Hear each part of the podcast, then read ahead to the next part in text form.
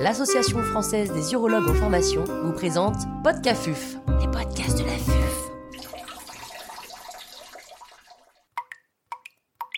Cet épisode a été réalisé grâce au soutien institutionnel des laboratoires Ipsen. L'intervenant n'a pas reçu de financement.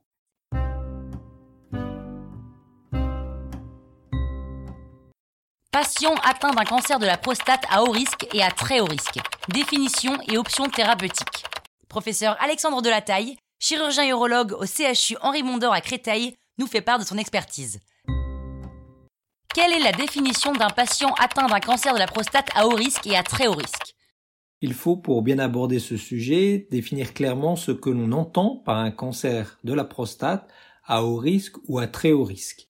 Si on reprend la classification de D'Amico, il s'agit de cancer ayant cliniquement une lésion T3, un glisone 8, 9, 10 ou un PSA supérieur à 20, ce qui constitue le groupe des cancers à haut risque, auquel on associe les très hauts risques, c'est-à-dire des patients ayant une lésion cliniquement T3, T4, N0 et parfois sur le scanner DN1.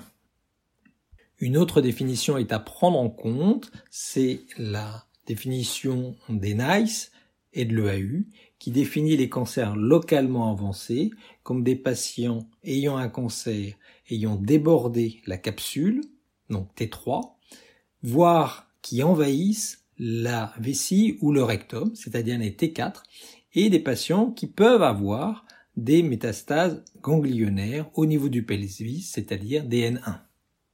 Classiquement, ces patients étaient traités par hormonoradiothérapie il y a 15-20 ans.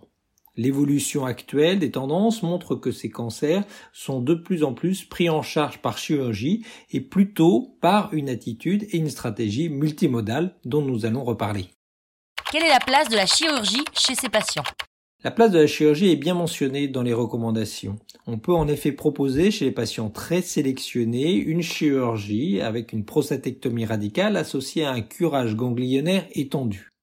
Ce sont pour des patients très sélectionnés et qui sont informés de la possibilité d'entrer dans un traitement multimodal, c'est-à-dire associant chirurgie, radiothérapie, hormonothérapie. Insistons sur euh, le curage ganglionnaire qui ne doit pas être un curage limité mais un curage étendu, un petit peu le même curage que l'on fait dans le cadre des cancers de vessie. La préservation nerveuse doit être discutée avec le patient car classiquement on s'oriente vers une non-préservation des bandelettes neurovasculaires. Un traitement hormonal avant l'intervention chirurgicale avait largement été étudié dans la littérature il y a plus de 20-30 ans. Il avait été observé une réduction du volume tumoral, une réduction des marches chirurgicales, mais finalement un impact assez limité sur euh, la survie sans progression biologique. Il y a de nouvelles études qui sont actuellement en cours, en particulier le protocole Proteus, en utilisant un blocage androgénique associé à de l'apalutamide, avec un traitement six mois avant l'intervention chirurgicale, puis six mois après l'intervention chirurgicale et qui va peut-être repositionner la place de l'hormonothérapie en situation néoadjuvante et adjuvante d'une intervention chirurgicale. Peut-on proposer une association radiothérapie et hormonothérapie? Bien sûr, il y a de nombreuses études dans la littérature qui ont étudié cette question sur non seulement la dose de radiothérapie qu'il faut utiliser, mais aussi la durée de l'hormonothérapie. Ce qu'il convient de retenir, et le fait que le radiothérapeute doit utiliser des doses importantes, plus de 72 gray, et parfois même discuter une curithérapie associée pour avoir un effet par radiothérapie maximale. Le deuxième point, c'est qu'il faut associer une hormonothérapie. La durée de cette dernière doit être de 2 à 3 ans. De nombreuses études ont évalué la durée de l'hormonothérapie, 6 mois, 18 mois, 36 mois, et on s'est aperçu qu'il fallait quand même une durée minimale de 18 mois pour avoir un effet positif sur la survie des patients. Les recommandations laissent le choix aux praticiens d'une hormothérapie entre 2 et 3 ans, qui peut être éventuellement réduite à 18 mois en cas de mauvaise tolérance. Qu'en est-il de la place du traitement multimodal et qu'entend-on par traitement multimodal? Le traitement multimodal veut associer le maximum de traitements pour des patients ayant une espérance de vie longue et ayant ce type de maladie. On inclut donc un traitement chirurgical, une réévaluation à six mois par l'analyse de la pièce opératoire et du dos de PSA, et la discussion d'une radiothérapie associée à une hormonothérapie adjuvante.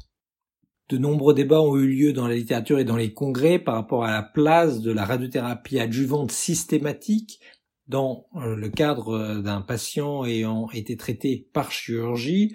Et il y a eu des études contradictoires. Certaines disaient que ça améliorait la survie sans progression biologique, mais sans amélioration de la survie. Il n'y a qu'une seule qui a montré un petit impact sur l'espérance de vie du patient.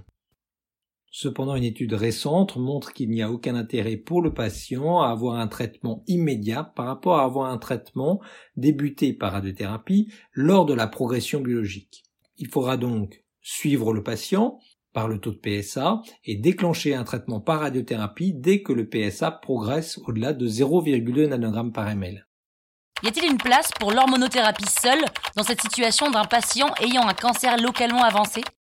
Oui, lorsque l'espérance de vie du patient est plus réduite, on peut lui proposer un traitement hormonal seul. Attention, il a clairement été établi que seuls les patients ayant un PSA au diagnostic supérieur à 50 et les patients qui ont un temps de doublement du PSA de moins de 12 mois vont avoir un bénéfice à débuter précocement un traitement hormonal. En conclusion, que retenir et quelle est votre stratégie préférée chez ces patients ayant un cancer de la prostate localement avancé?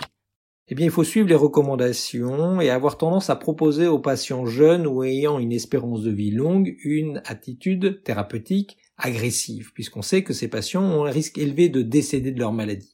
J'ai tendance à privilégier le traitement chirurgical, suivi d'une discussion dès le diagnostic sur l'approche multimodale, c'est-à-dire la possibilité d'inclure un traitement par radiothérapie adjuvante et hormonothérapie prolongée.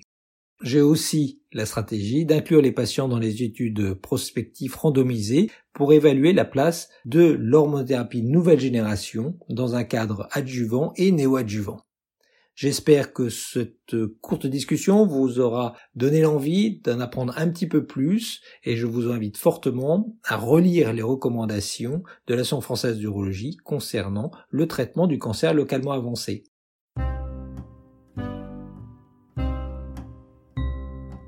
Un grand merci au professeur Alexandre Delataille pour ses conseils précieux. C'était Podcafuf, les podcasts de